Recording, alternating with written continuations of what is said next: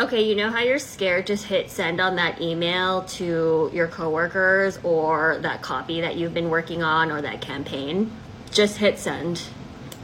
It's better to give them something to react to and something to give you feedback on than to hold back and try to perfect it too much. I've just learned to really embrace the critical feedback that I've gotten throughout my career because it makes me a better marketer and it makes me a better coworker and it actually makes me work faster.